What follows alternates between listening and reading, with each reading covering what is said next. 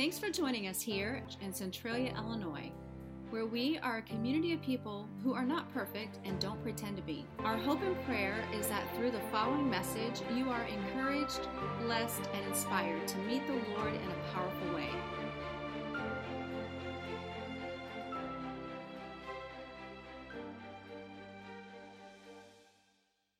Welcome to Crossroads Church. Welcome to week number four of I Am Second.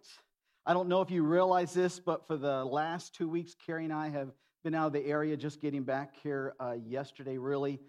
And I didn't get a chance to say thank you for the uh, pastor appreciation. Uh, you saw the kids uh, bring a lot of stuff up. But you all, throughout the, the week and the month, have been uh, showering us with blessings.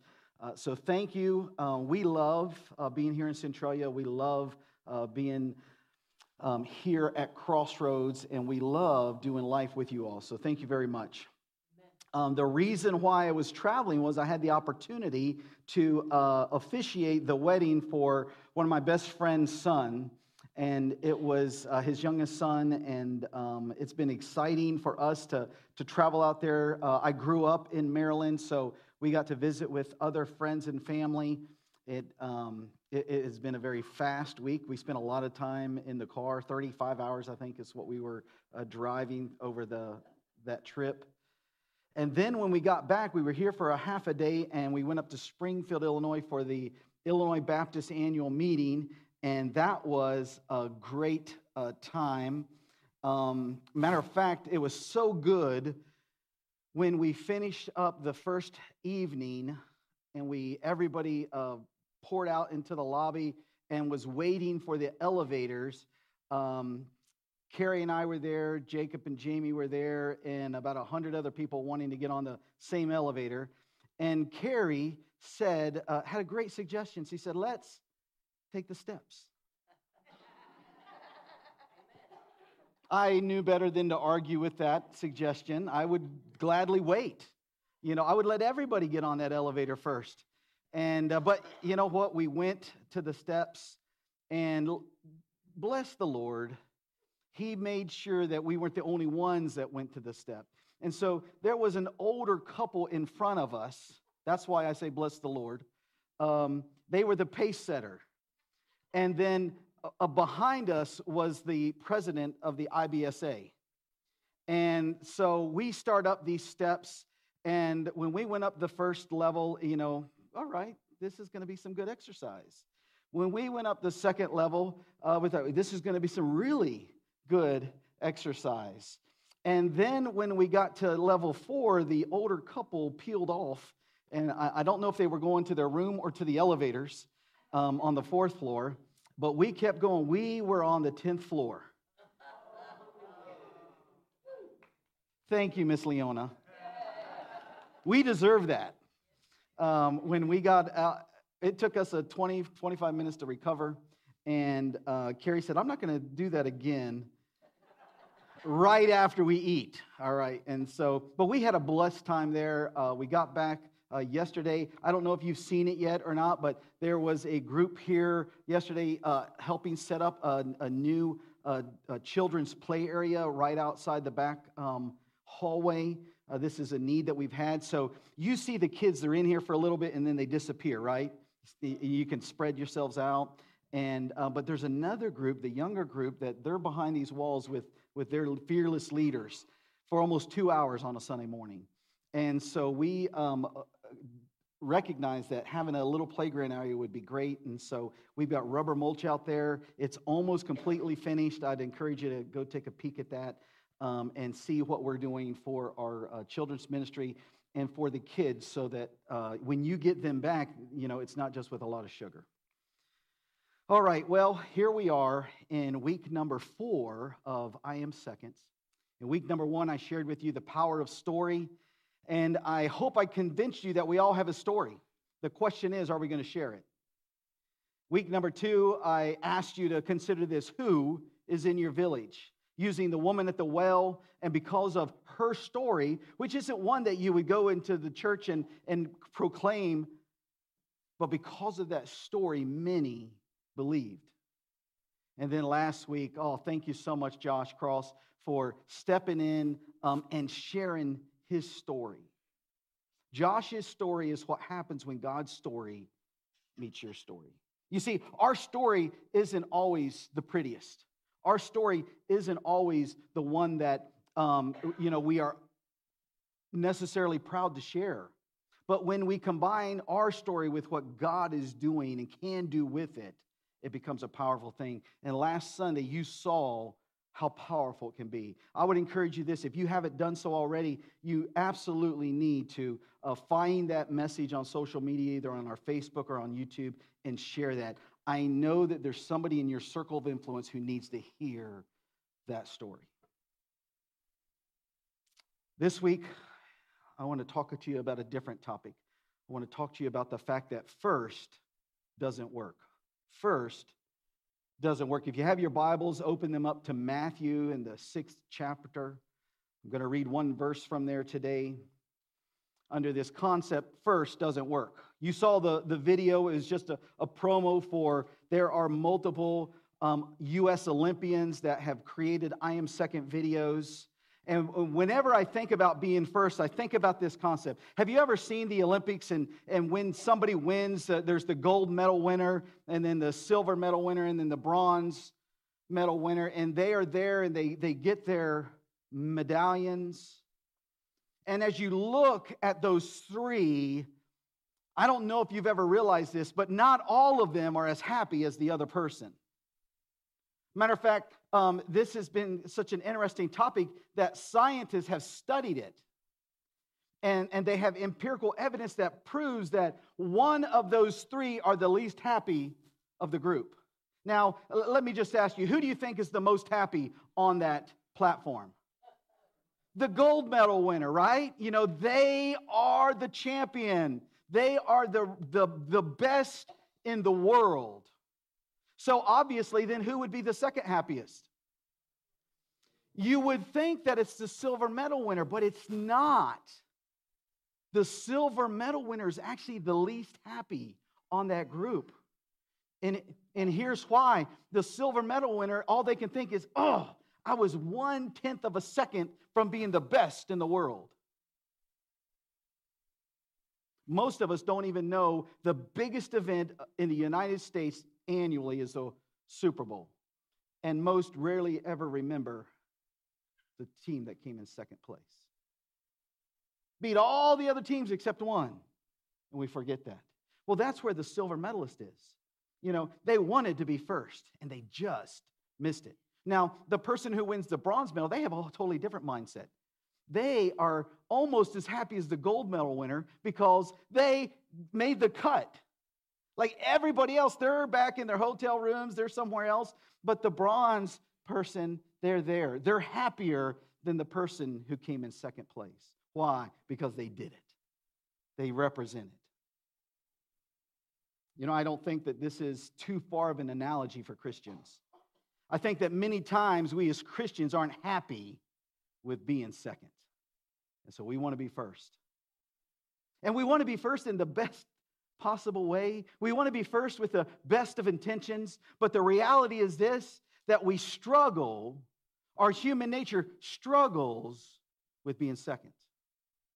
So I want to talk to you about that topic today first. doesn't work. Would you join me in prayer? Dear Heavenly Father, Lord, I just ask that you would be with us today.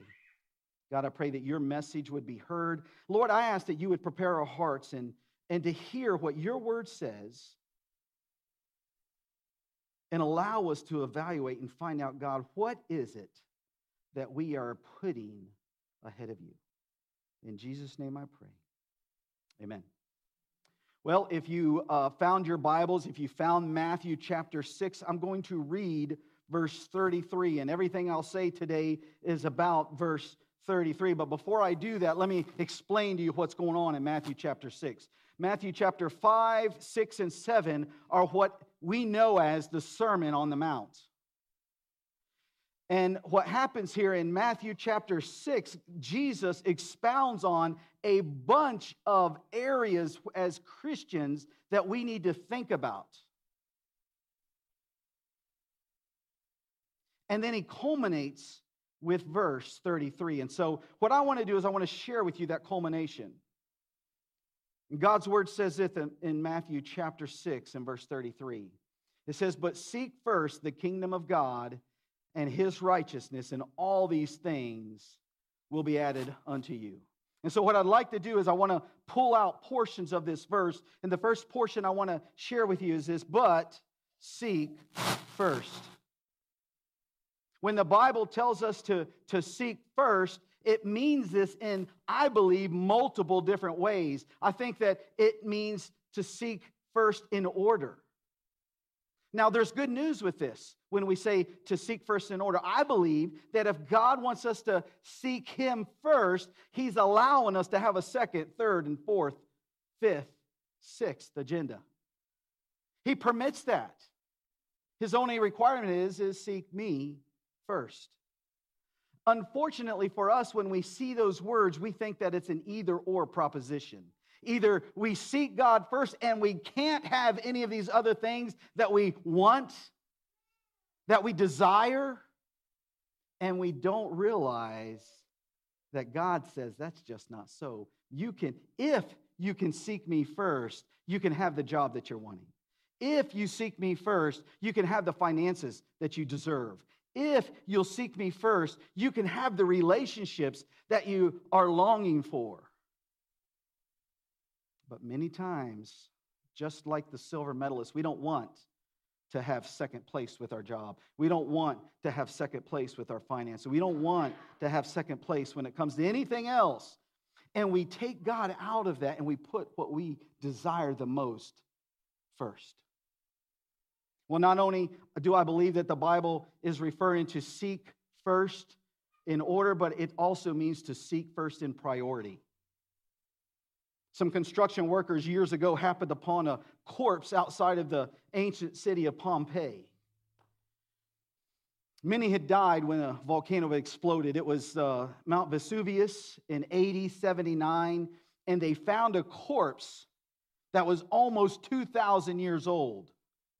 They could tell that it was a woman, and the corpse uh, was encased in the lava. And as they peeled that back, they, they saw the entire body of the woman, and clutched in her hands were jewels.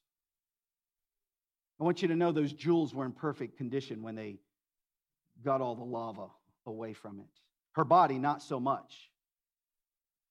The jewels had survived, but the woman had not.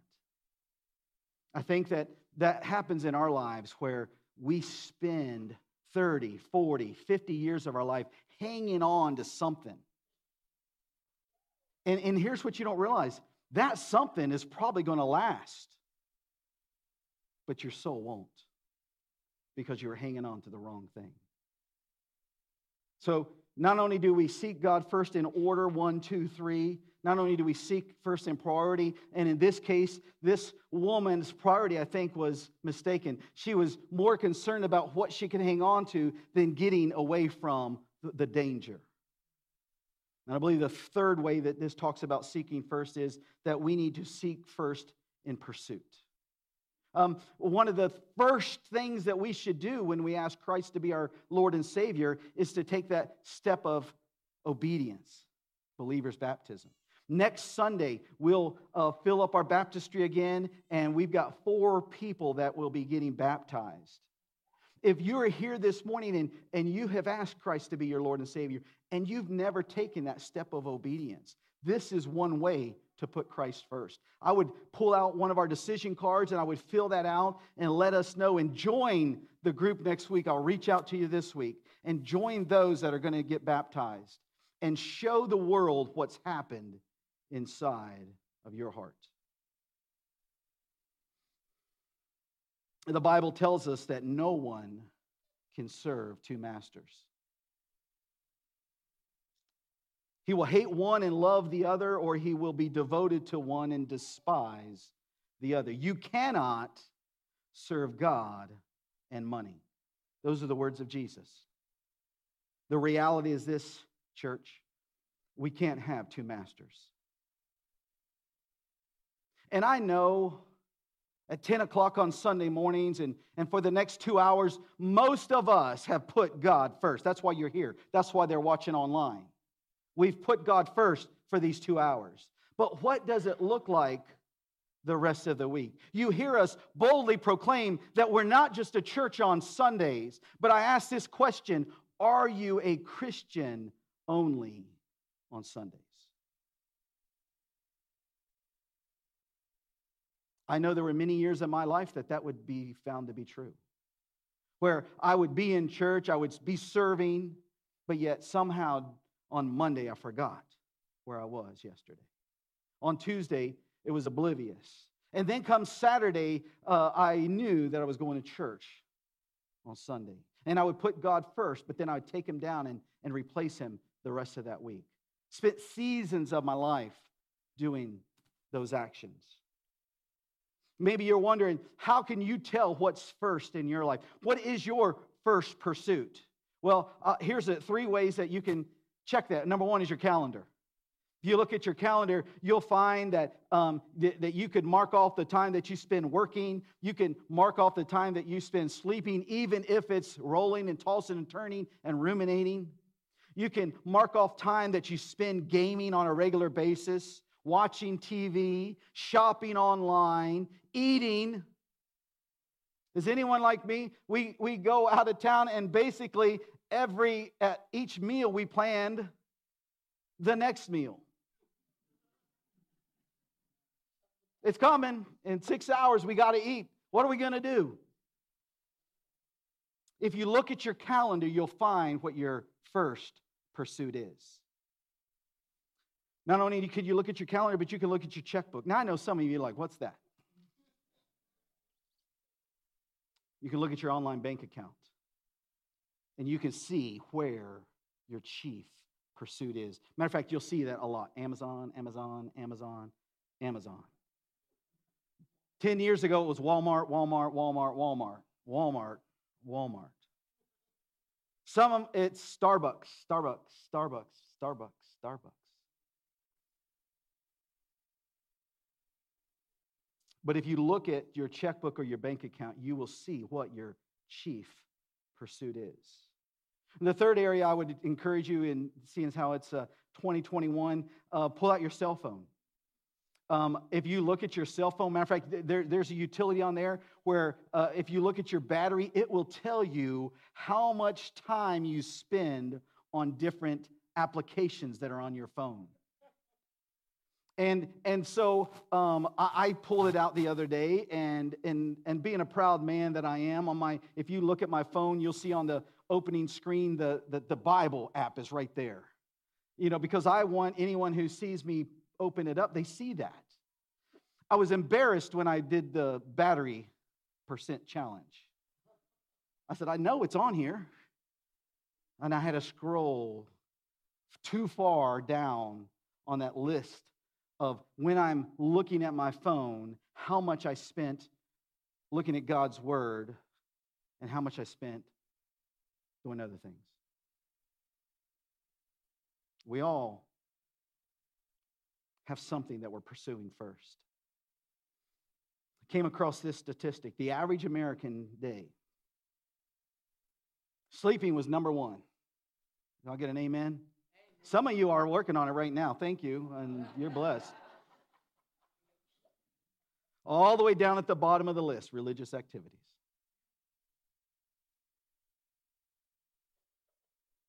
Let's continue reading in Matthew chapter 6 and verse 33. The second phrase that I want to pull out is the kingdom of God.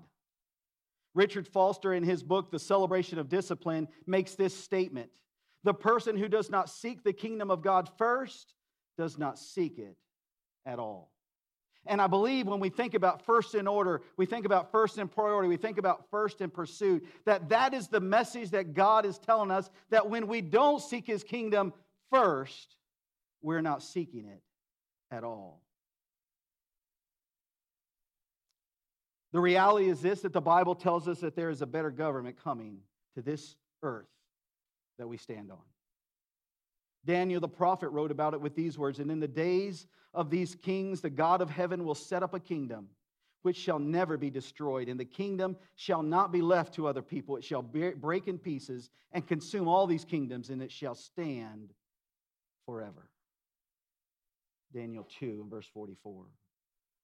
Unfortunately, most Christians live their lives and miss the whole concept of the kingdom of God.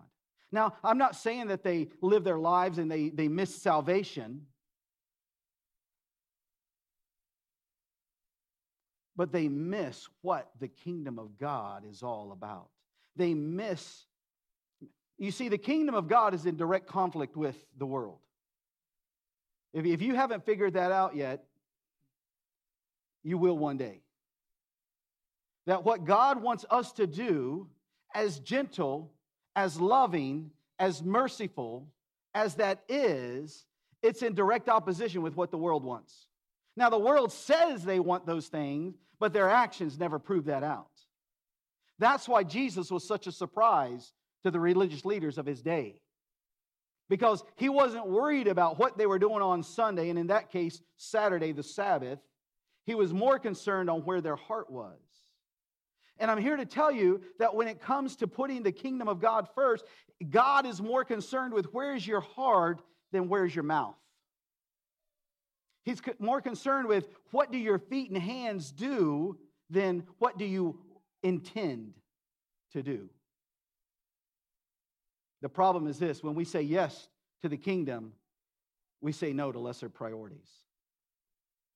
And here we have this great crux of life, and that is how do we balance what's important with what is essential? Because I would argue on your behalf that the things that you put in front of God are important to you. I, I don't know what those are for you individually. You know. And, and I'm convinced that that is probably a good, a wholesome, a wonderful thing. But the problem is when we take that good that wholesome and that wonderful thing, and, and we take God out of it and we put it in God's place, it becomes wrong. You see, that's what Satan did in the Garden of Eden. He took what God said and he just changed the words a little bit. And we do the same thing. We take what God has promised us and challenged us and we change it just a little bit. And we feel like we, but that's not going to hurt anybody. And see, you're not even thinking about the kingdom of heaven. Because the word that Daniel concluded with was this word forever. Most of us spend our 20, 30, 40, 60, 80 years here on this earth thinking about how can we get the most during while we've got a pulse and what you don't realize is your life is just going to truly begin when you take your last breath in this body. And you miss it. You, you, we're clueless as Christians when it comes to the kingdom of God.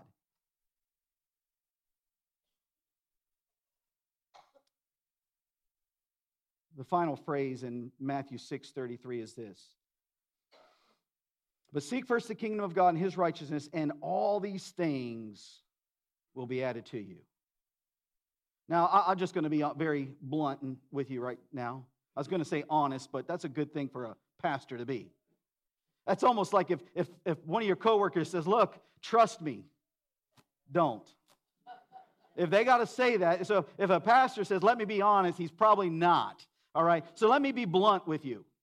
One of the reasons why you probably love this verse, Matthew 6 33, I would be surprised if this isn't one of everyone's top 10 verses. Is the reason why we like it is this phrase, and all these things will be added. It's almost like a kid at Christmas. I mean, you, visions of sugar plums dance through your head when you think all these things all these things become a job, they become a relationship, they become a new sports car. They become, you fill in the blank of what all these things represent to you. And if you'll put God in his right place, you'll get all of these. You'll get this Christmas list. I don't think that's what Jesus meant.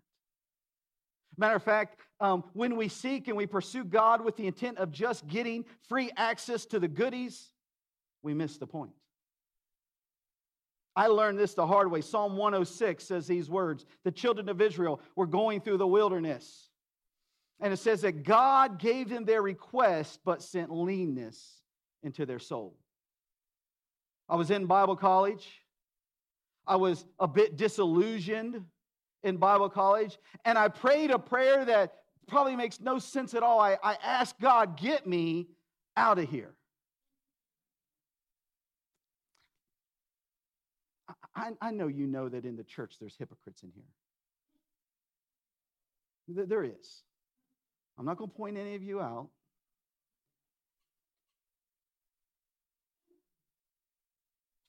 But in Bible college, there's bigger hypocrites. And I encountered a few.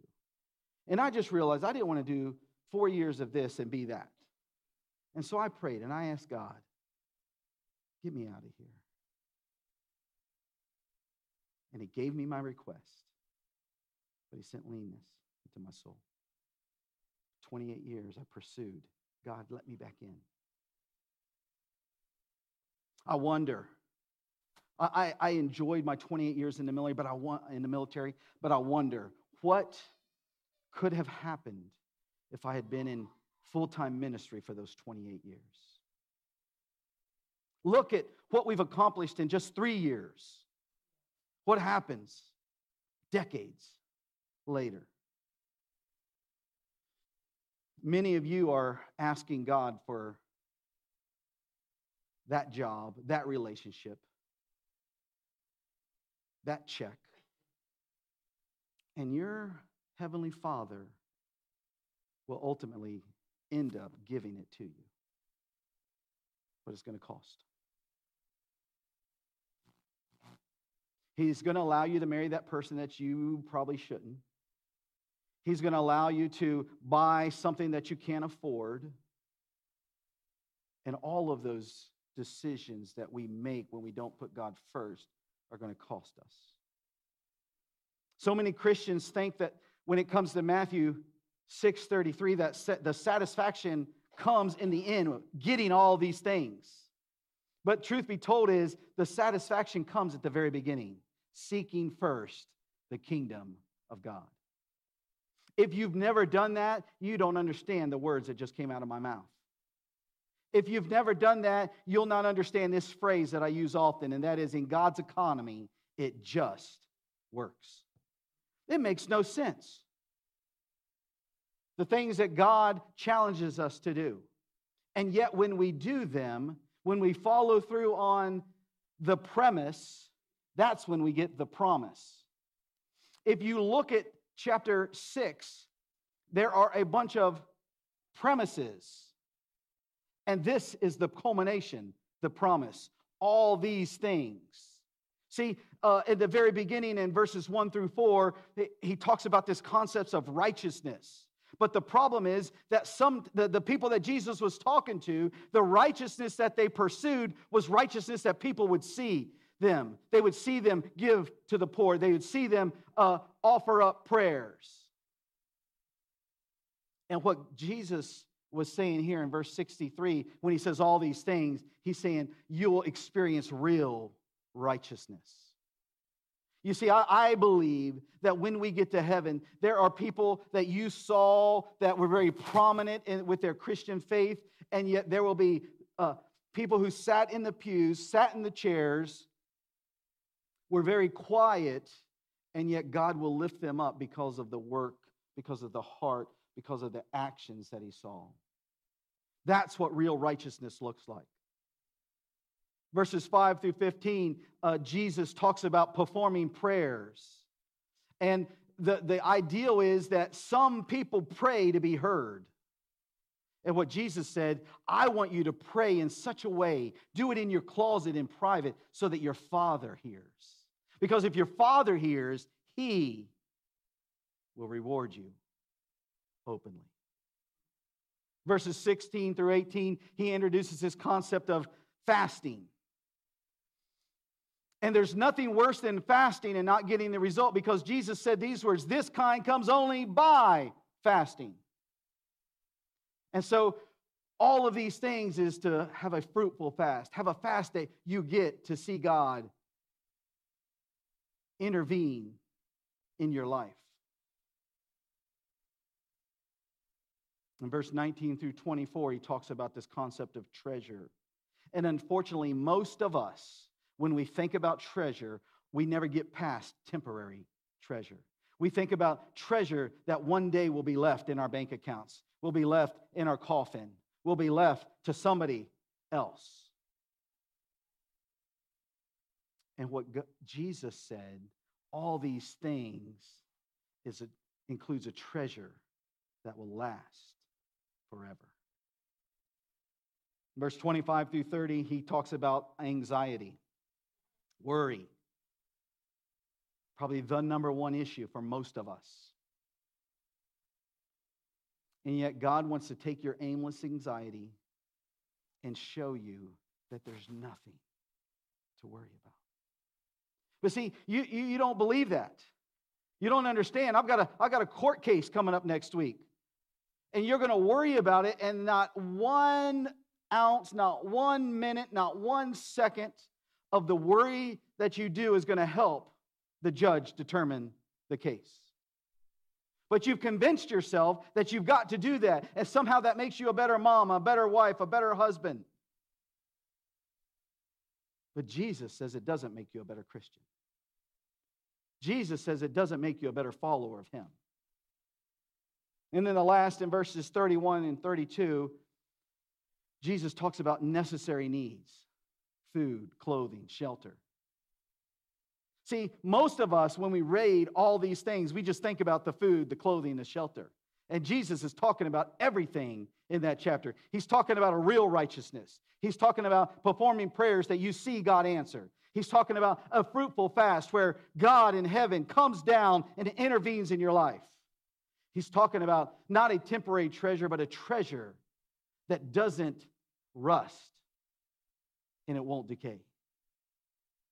He's talking about peace, shalom, where everything is as it should be in your life. And oh, yeah, he's talking about where you're going to get your next happy meal. You see all these things. What I find amazing is as you go through that, is each one of them is given to you directly by the Father. But you'll only get it directly from the Father when you put Him first. Let me close with one more verse, and it's uh, separate, it's different. Psalm 37 4. This was my life verse when I was 13 years old. From 13 to 15, this was my life verse. You'll see why I changed that. It reads this way Delight yourself in the Lord, and he will give you the desires of your heart. Could you understand why a 13 year old likes that verse?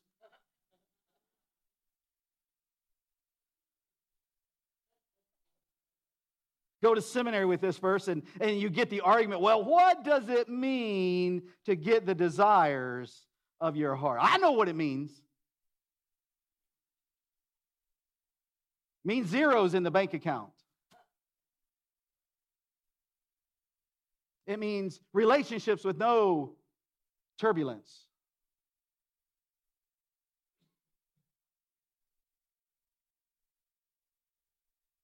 But when you start to peel back, I think Psalm 37 4 is Matthew 6:33, written 2,000 years earlier.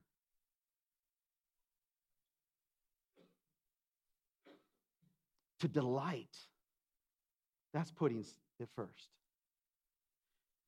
You see, a deep, satisfying connection doesn't happen overnight. And many of you, I know you want to have a deep, satisfying relationship with the creator of this world, the person who formed you, who knew you while you were yet in your mother's womb. And, and yet, if you were honest with me, you would raise your hand if I said, How many feel like God is a stranger to you sometimes?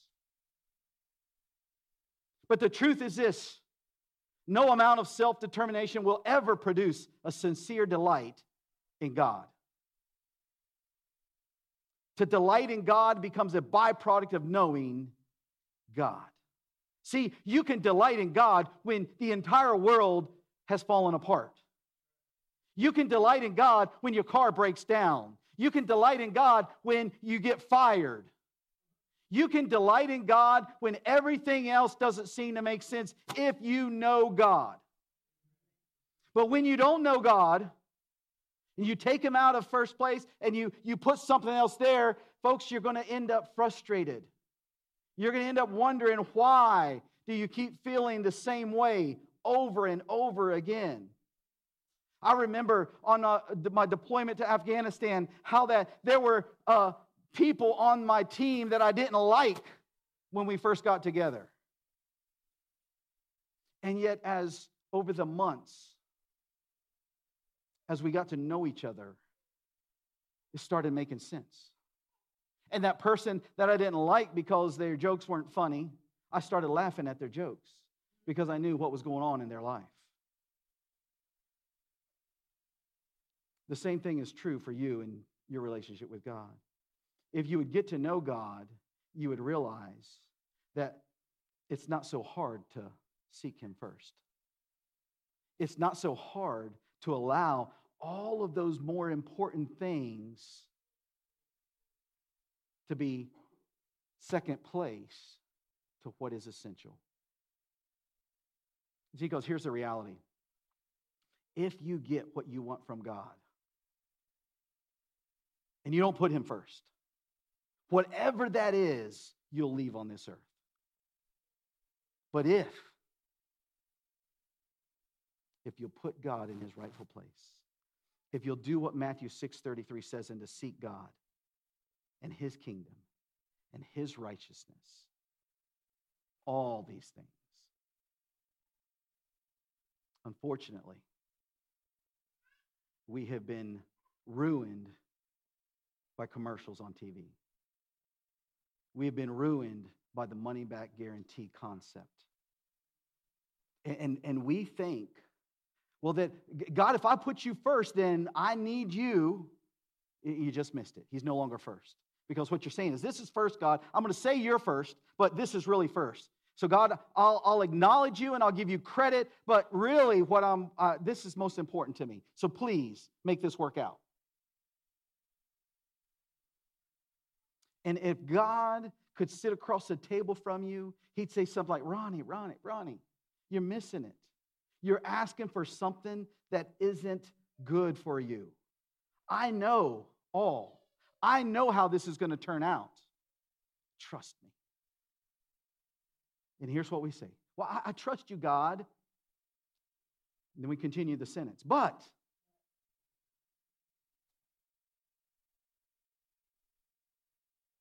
And what happens is the cares of this world and the, compl- can, and the complacency about them can blind us to the truth. And what happens is we allow important things in our life to knock out what is essential, which is a relationship with God. Today, each of us have the opportunity to seek first. Seek first is an invitation to trade. What are we trading? We are trading a life about ourselves for a life to be a child of the King. We are trading the provision that comes from what we do for provision that comes because of who we are a child of the King. And I'm here to tell you that God is offering to provide you everything you need. He is here to give you what you need spiritually. He's here to give you what you need physically. He's here to give you what you need emotionally, financially, relationally. If you'll just seek Him first. When you seek Him first, all of these things will be added. Oh, goodness. Worship team, would you come forward?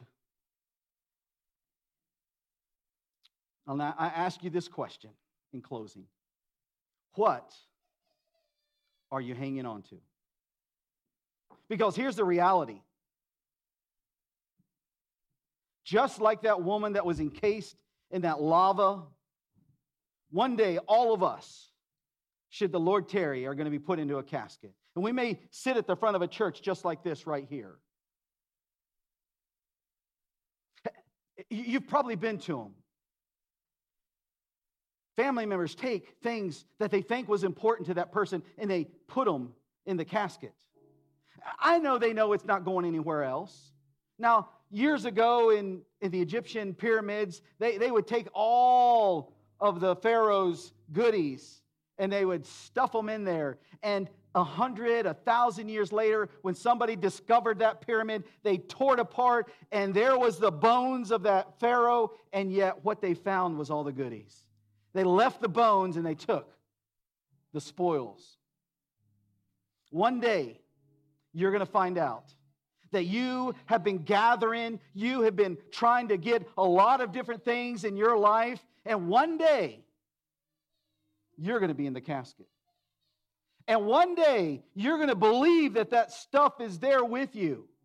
And the reality is that the only thing that's going to stay in that casket is your bones. Because one day, someone's going to get a hold of that casket. And whatever gold, whatever cash, whatever you put in there, it's going to be taken. So the question is this What? What are you holding on to? What's in your hands that you, that you don't want to give up? Some of this is going to be hard. Some of you need to give up your kids. You hold on to your children more than you hold on to God. You mean the it's, this? It's important. I'm not telling you to have a bad relationship, but you put your relationship with your children above God, and it shows. Some of you are holding on too tight to your job. You like your job because it's comfortable. You like your job because every two weeks a very nice paycheck comes in. But you're missing out on so many other things in life because of that job.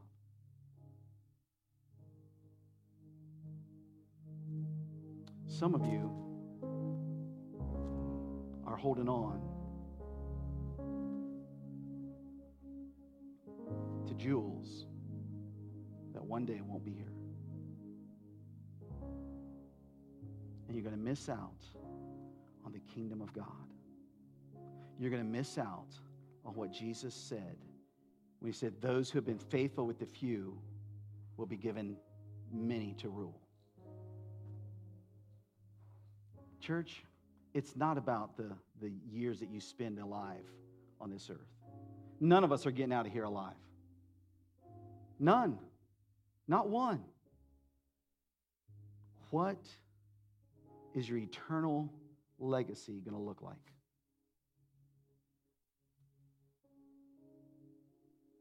It's when we put God first, when we seek His kingdom and His righteousness. It doesn't make sense, but in God's economy, it just works. When we put God first, He'll take care of that child. When we put God first, He'll take care and get you the job that you really need. When we put God first, He'll take that bank account that doesn't have enough zeros or has too many minuses, and He'll fix that. But the problem is, we got to put God first. I hope no one in here walks out of here today without knowing beyond a shadow of a doubt that Jesus Christ is your Lord and Savior. See, he put you first. John 3:16 tells us this, that God so loved the world that he gave his only begotten son that whosoever believes in him would not perish. He wasn't talking about dying physically. He was talking about our soul. If you're here this morning and you have never asked Jesus Christ to be your Lord and Savior, today is the day. Maybe you're here this morning and you know that you can point back to a time that you got saved, but yet you never followed up in, with baptism. You've never shown the world what's going on in here. I would encourage you pull out that decision card, fill it out while we begin to sing, mark baptism, and then show up next week. Get baptized. Show the world what's going on. It's not too late. I don't care if it was 10 months or 10 years ago. Take that believer step of uh, obedience in baptism. Maybe you're here this morning and you had no idea when you walked in the room what you were hanging on to. But the Holy Spirit has revealed that to you over the last 30 minutes. And you're struggling with it. You're having a mental argument. And you're trying to convince the Holy Spirit that no, that's, that's, that's, that's, that's not the way it is. And you know better. If you would stand to your feet. Today we are going to close with a song that most of us know.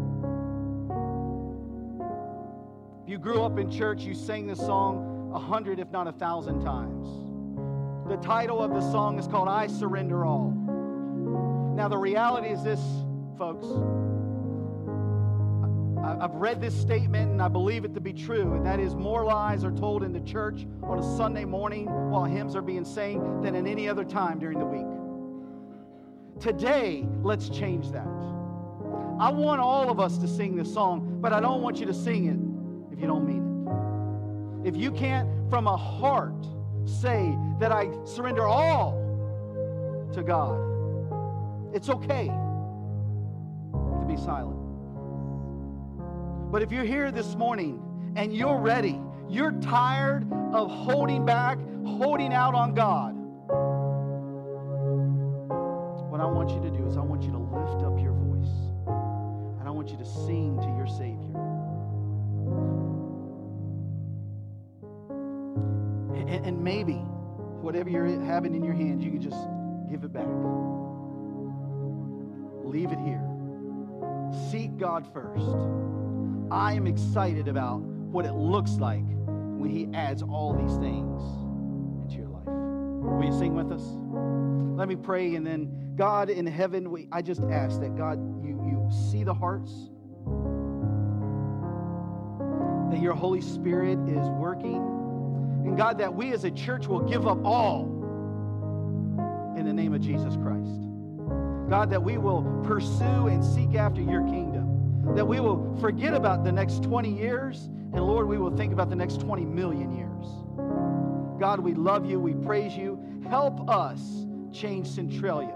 Help us reach out to those who are, are crying out for you. In Jesus' name I pray. Amen. As a church, it's our honor to play a small part in all that God is doing in and through your life, and we would love to continue with you on that journey. You see, it's our mission to lead people to become fully devoted followers of Christ who walk by faith and not by sight.